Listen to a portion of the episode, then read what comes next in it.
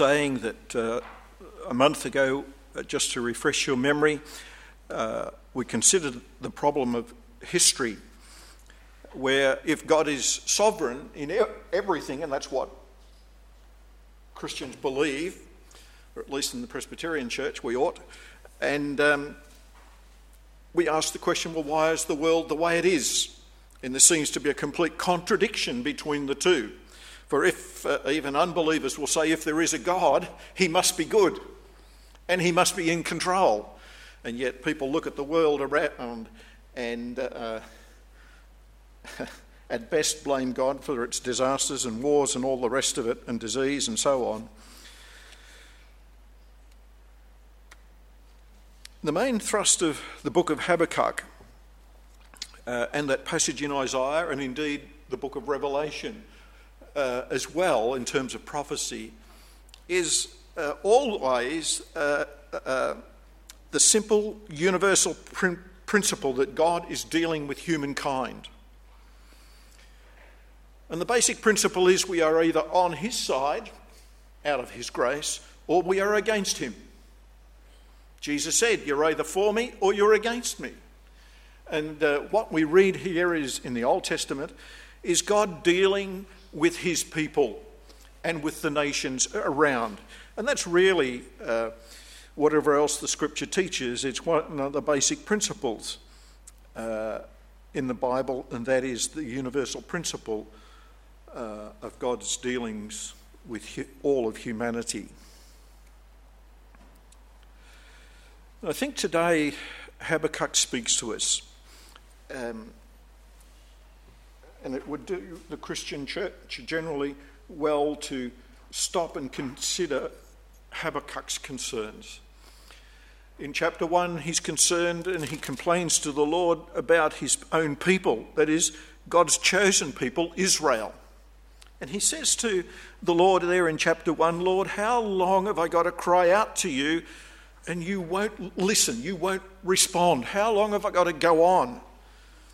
Even when I cry out violence to you, you will not save. So Habakkuk's expecting a response, but he just hasn't got it. Uh, when you go into the grammar of the original language, it indicates that he's been praying this way to the Lord uh, for a long time. And what's recorded here is sort of a, a final plea. And what was the condition of Israel as Habakkuk saw it. And as we think about Israel, it's the church of the Old Testament. I want us to keep in mind the church of the New Testament era, and that includes the church today. All right? Uh, Habakkuk uh, says to me, says to us in the scriptures, he is speaking to the Lord, and he says, Lord, there is plundering, verse 3, chapter 1, there's plundering and violence, there's strife and there's contention. The law itself is powerless to protect. Why is that? That's because the nation is corrupt. We all know what happens when the law becomes corrupt. Nobody gets justice except those who control the law. Justice never goes forth, for the wicked surround the righteous. Perverse justice proceeds. we live in a time, don't we, when at times there seems to be little justice. Uh, we hear of the corruption uh, in many lands. Uh, I've watched with a little bit of interest in uh, the goings on in Britain at the moment with Rupert Murdoch's newspaper.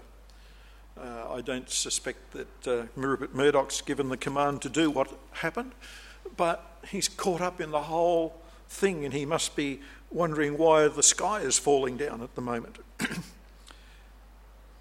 There's corruption. Uh, there is corruption here in our own circumstances, in the sense that um, uh, I've been on state committee of the our state church at state assembly level for a number of years, or I was until I became ill, and um, we could never get letters published in the press. How about that? The church officially could not get letters published in the press. Now, occasionally they'll let one through. It depends entirely on what the issue is. if it's something to do with Islam, if it's something to do with homosexuality, same sex marriages, abortion, euthanasia, we don't get press. It's a form of corruption. It's a form of uh, censorship. How well cries out, doesn't it? Our society accuses everything of being censored. But it doesn't seem to matter when the Christian church has something to say and it's censored.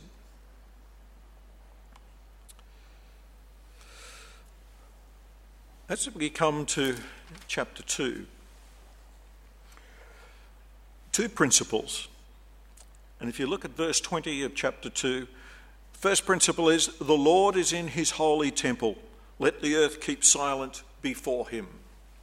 That's the first principle. The second principle is that we cannot, can only understand books like Habakkuk and the chapter, or a whole of Isaiah for that matter, or uh, prophecies in Daniel and prophecies in Revelation, uh, from the point of view of the kingdom of God. And many Christians don't believe that um, Jesus Christ is on his throne. Um, uh, for whatever reason. Uh, there are probably various, but uh, uh, one of the things that one form of teaching on the return of Christ yet to come is that he has to return to step up, step, set up his kingdom because when he was here the first time he failed. Instead of becoming king uh, physically, they put him on a cross and he died. And so there are Christians today uh, who believe that he's not on the throne, but that's not what Habakkuk says. Even before the crucifixion, he's, where is the Lord? He's in his holy temple. That means he's enthroned on high. He's there. And Habakkuk's saying, the Lord saying to Habakkuk, because I'm there, judgment is coming, and you keep silent and wait. That's what he's saying. He's saying, trust me. And yet it's hard, isn't it? today when we're told just simply trust the Lord. Let's look quickly at these woes. The first one comes in verse from verse 6 to 8.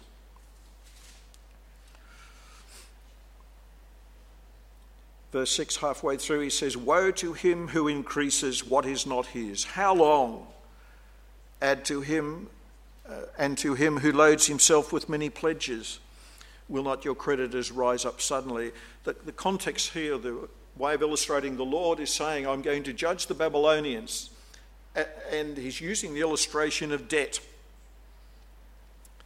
He said, if you pile up too much debt, and we all know this, eventually the bank manager is going to knock on the door and what, want uh, restitution of that debt. And so it is that those who, uh, in this case here, uh, uh, build empires, the Lord says, I'm going to come knocking just like the debt collector. And when we think about conquerors through the ages, what have they done? They've conquered, they've mur- murdered, they've pillaged, they've destroyed. The Lord says the debt's building up. The debt's getting higher, deeper and deeper and deeper. In here, Babylon, uh, it's a prophet. These woes here are a prophecy directed at Babylon in particular. Your debt is high.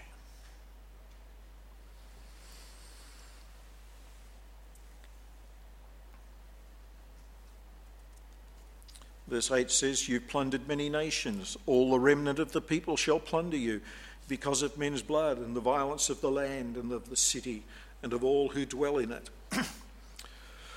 when the last um, economic crash came, I was appalled that in the United States, um, a previous president had encouraged um, poor people who, who didn't have have any uh, property assets to take out these cheap loans and get assets for themselves, a home. And they did. And they were able to pay it off until the crash. And what did the government do in America? It paid the banks. And every one of those people who'd taken out those loans under a previous administration lost their property. Because you have plundered many nations, and the remnant of the people shall plunder you, because of men's blood, and the violence of the land and of the city, and of all who dwell in it. When we abuse others to build our own empires, there's a warning for us, and there's a warning for the church today. The second woe, verses 9 to 11. Woe to him who covets evil gain for his house, that he may set his nest on high, that he may be delivered from the power of disaster, and give shameful counsel to your house, cutting off many peoples and sin against your soul. For the stone will cry out from the wall, and the beams from its timbers will answer. Woe to the one who exploits. And um,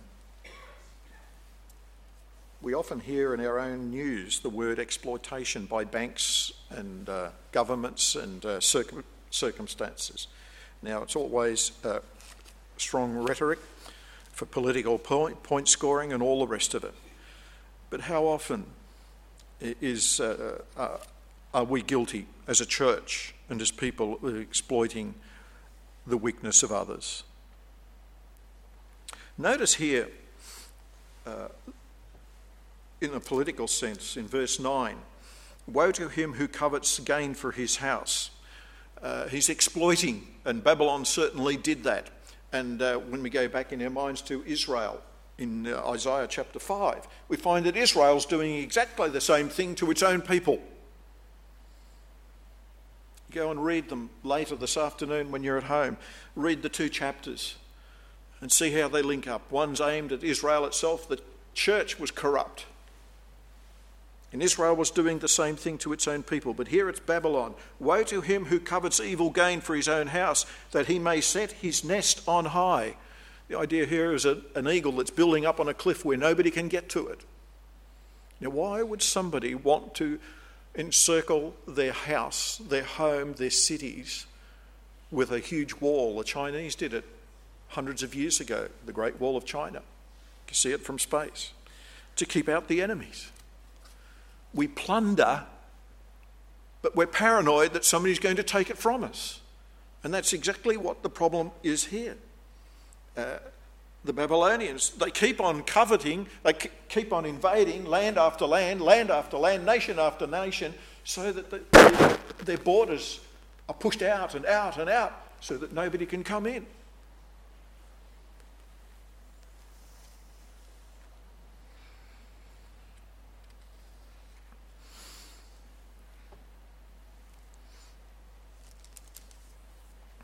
There's another woe uh, that follows.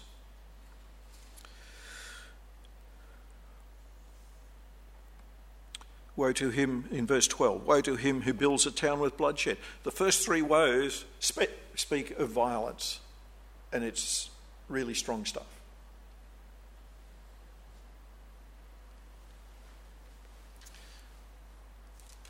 And yet, it's violence in Israel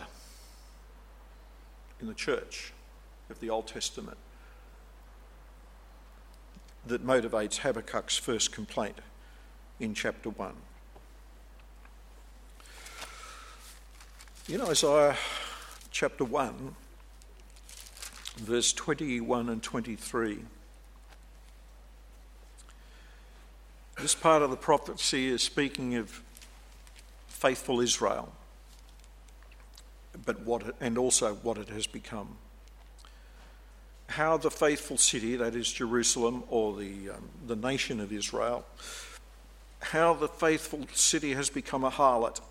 It was full of justice, righteousness lodged in it, but now murderers. Your silver has become dross, your wine mixed with water, your princes are rebellious and companions of thieves. Everyone loves bribes and follows after rewards. They do not defend the fatherless. nor does the cause of the widow come before them.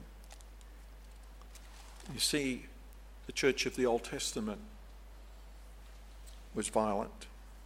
There was no justice. And that's precisely why the Lord brought Babylon over Israel.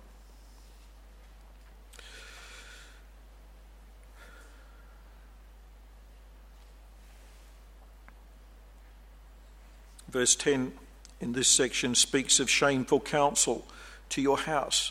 And yet, when we think of our land, our, nation, think of our statutes and our laws, and think about how many of the churches officially, um, not necessarily the people in the congregations or all of the pastors of congregations, but in the terms of their hierarchical stand, think of how many churches uphold abortion and make no complaint.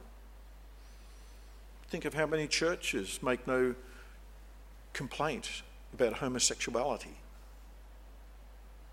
but hope openly embrace it. Think of how many churches today deny Jesus Christ.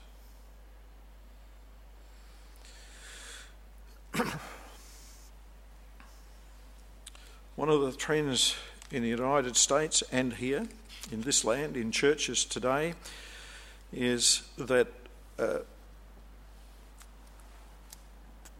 a congregation is no longer owned by the congregation. That is, they just come in and they give their money and they go home. They come in for excitement and entertainment or whatever it is, however they understand it, and they go home. Hillsong in Sydney, for argument's sake, is owned by a family, two families. All of the mega churches in the United States, as far as I know, maybe there are exceptions, I don't know. They're all owned by individuals. And there's empire building. And there is corruption.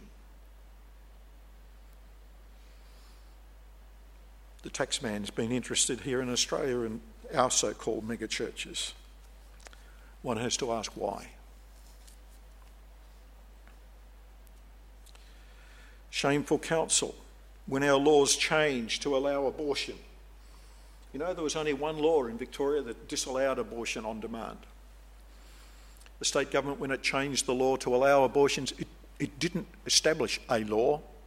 All it did was take the law away, just simply remove the law. That's all it did. Our statutes today in Victoria do not mention abortion, period. It's gone, doesn't exist.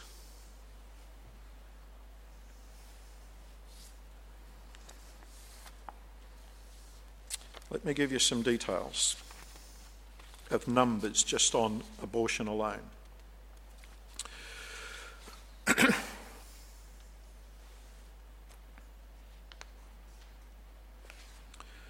in all of the wars that the United States has been involved in from 1775 up to the Gulf War in 1991, that doesn't include the Second Iraq War and it doesn't include Afghanistan.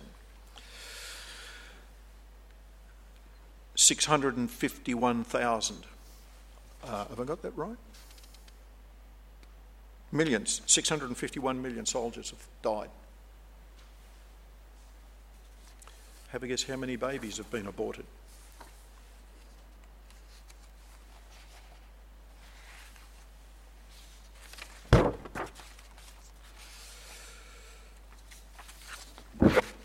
In the United States since 1926 to 2004, 52. Have I got these numbers right?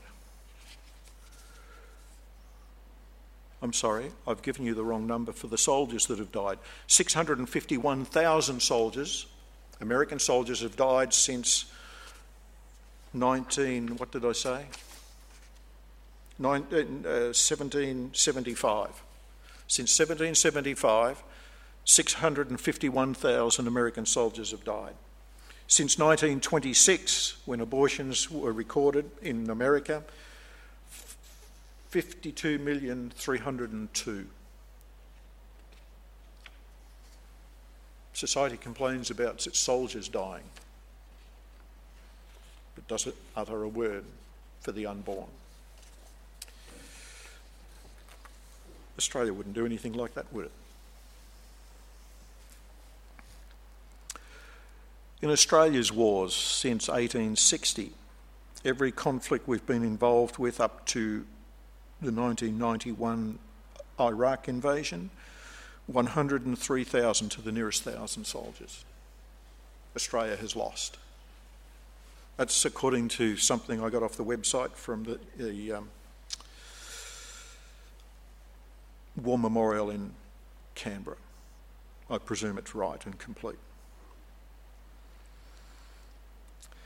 103,000 in all of the wars since 1860. In 2003, 50,000 abortions took place in hospitals. In 2004, 73,000 took place. And they're only the ones that are recorded in Medicare. And the estimate is there's another 25 or 30,000 over and above that. And on and on it goes. Bloodshed. There's an invasion going on in our land.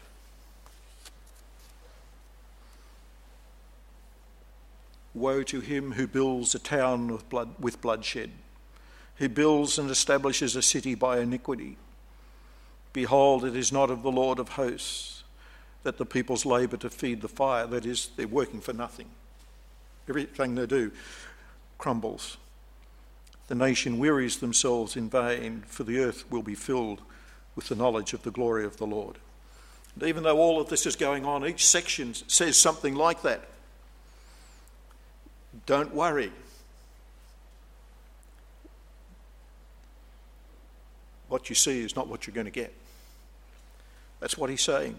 For the earth was, will be filled with the knowledge of the Lord, the glory of the Lord, just as the waters cover the sea. And when churches, the Christian church stands up and speaks in favour of abortion today, for argument's sake, and same sex marriage, what's it do?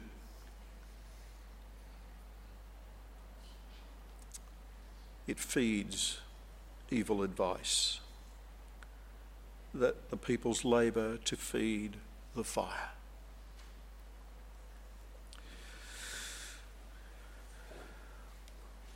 Woe to the slave driver, verses 12 to 14. I've just touched on that. We'll leave that. Verse 15 uh, to 17. It's not woe to the slave driver here, but rather it's woe to the demoralizer. Woe to him who gives drink to his neighbour, pressing him to your bottle and on it goes, verse 16 you, are, you will be filled with shame instead of glory. You also drink.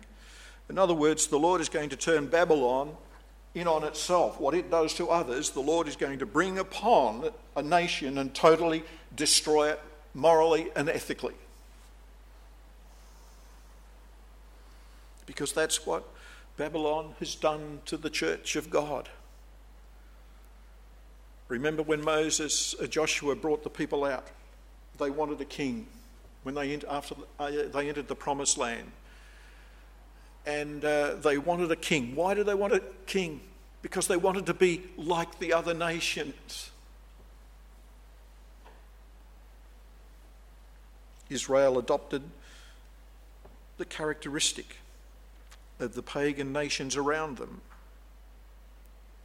And so the Lord brought their destruction upon his own people through those enemies of the gospel.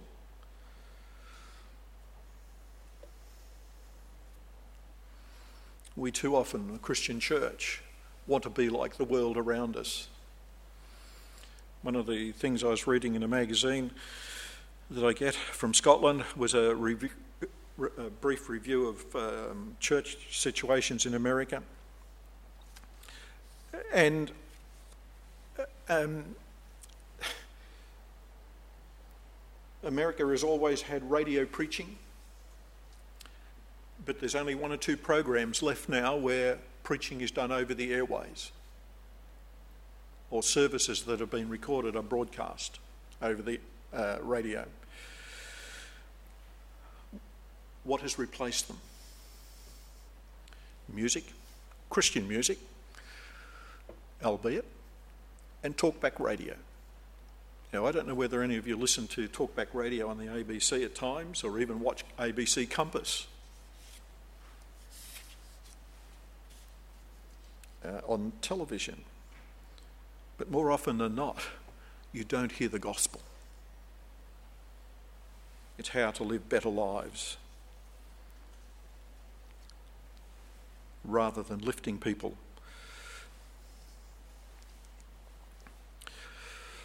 My figures on abortion, I've just turned the page here in my notes and I'd forgotten I'd recorded it.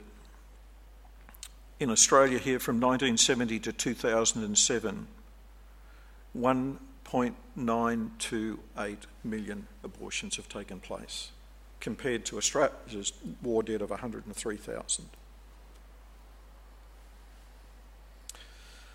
How long will it be before the Lord responds?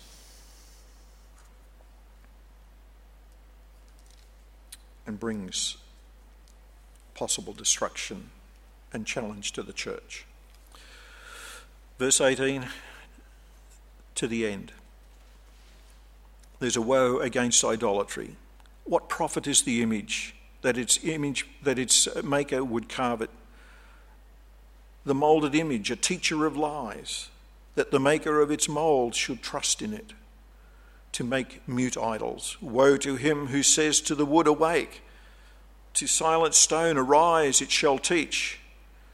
Behold, it's overlaid with gold and silver, yet there's no breath in it. Uh, Heather and I were in a congregation in Somerville on the Mornington Peninsula for a number of years, as you realise, or possibly realise. And in the newsagents down there, there was a Tattslotto counter. And on the counter where you bought your Tattslotto ticket or whatever they were, was a statue of Buddha. And Buddha had one of the shiniest bellies I've ever seen. I could have gone down there and shaved in it. Because when you buy your ticket, you rub the belly of Buddha for good luck. That's idolatry pure and simple. And Christians file in. I've stood in that newsagents looking, you know, and watched. Christians file in and happily pat the Buddha. People who profess to be Christians, I mean, publicly.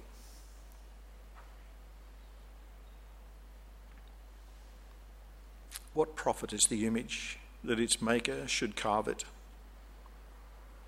The moulded image, a teacher of lies, rub Buddha's belly, you'll win.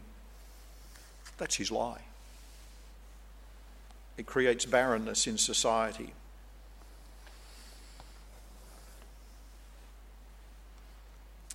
And we've got, it mightn't look like it, but my, from my perspective, and the way I've tried to observe our society today and take it all on board. And it's difficult to do that because when you live it in history, you cannot read it.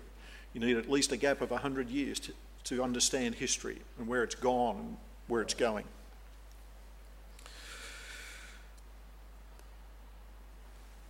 Barrenness in our society.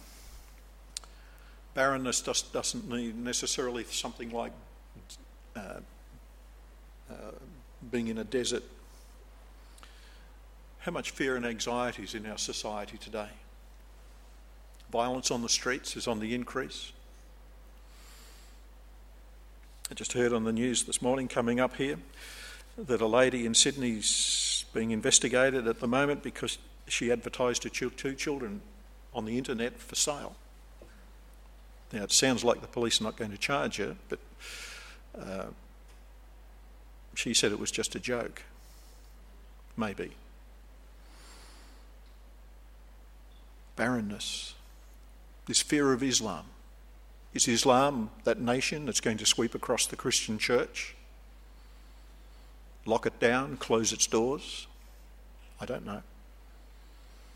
But unless the Christian church wakes up and turns to its Lord and Saviour, the Lord will speak. Think about our health systems. We've got probably one of the best health systems in the world, yet it can't be paid for. Barrenness. Politicians don't know what to do about it. Deadly diseases on the increase. Economic collapses.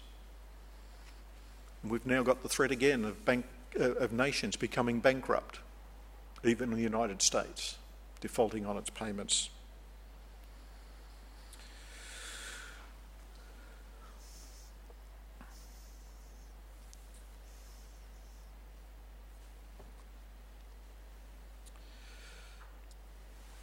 Alcohol abuse in Australia in 2010, again, you can get this off the internet fairly simply.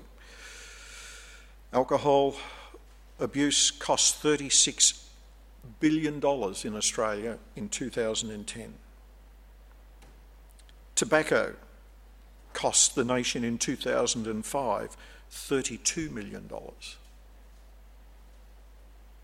Okay, let me repeat that. $36 billion for alcohol in 2010. In 2005, 32 million, quite a bit less, in 2005 for tobacco abuse.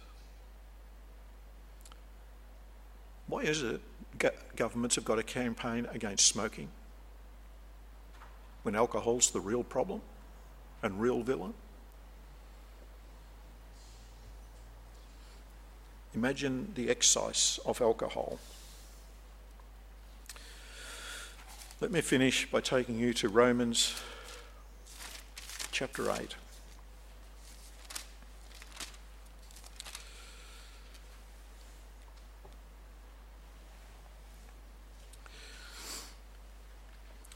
Paul writes in Romans chapter 8, verse 18 For I consider that the sufferings of this present time are not worthy to compare with the glory that shall be revealed in us. For the earnest expectation of the creation, that's the created order, eagerly awaits for the revealing of the sons of God. For the creation was subjected to futility because of human sin, not willingly, but because of him who subjected it in hope because the creation itself will also be delivered from the bondage of corruption or human sin into the glorious liberty of the children of God. For we know that the whole creation groans and labours with birth pangs together until now. So we've got this picture of creation groaning under the burden of evil in the world. Not only that, Verse 23 But we, we also, who have the first fruits of the Spirit, even we ourselves groan. He's talking to Christians here. But sometimes I wonder whether the Christian church is groaning, whether it is conscious at all of human sin and its own sin. We ourselves groan within ourselves, eagerly awaiting for the adoption, the redemption of our bodies. For we are saved in this hope. But hope that is seen is not hope. For why does one still hope for what he sees? But if we hope for what we do not see, we eagerly await for it with perseverance. Likewise, verse 26 the Spirit of God also helps us in our weakness, for we do not know what we ought to pray as we ought, but the Spirit Himself makes intercessions for us with groanings. Even the Holy Spirit groans. And the Holy Spirit is the active voice of God in the world. And God is groaning under the burden of human sin. Creation, the Christian church, and the Holy Spirit are said to be groaning here, just as Habakkuk groaned. And just as you can hear God's justice in these verses of Habakkuk against evil, vice, and corruption so too you can hear the voice of God groaning under the burden of human sin. I want to encourage us this morning. Encourage us this morning. It's a bit hard to be encouraged from a chapter like this. And even that chapter 5 in Isaiah. But I want to encourage us with verse 20, and I'll stop here. But the Lord is in his holy temple. Let all the earth keep silence before him. The tin of lollies wasn't what it appeared to be. May I encourage us what we see in the world is not what really is. The Lord God Almighty is there, governing it and working out your salvation and mine. Amen.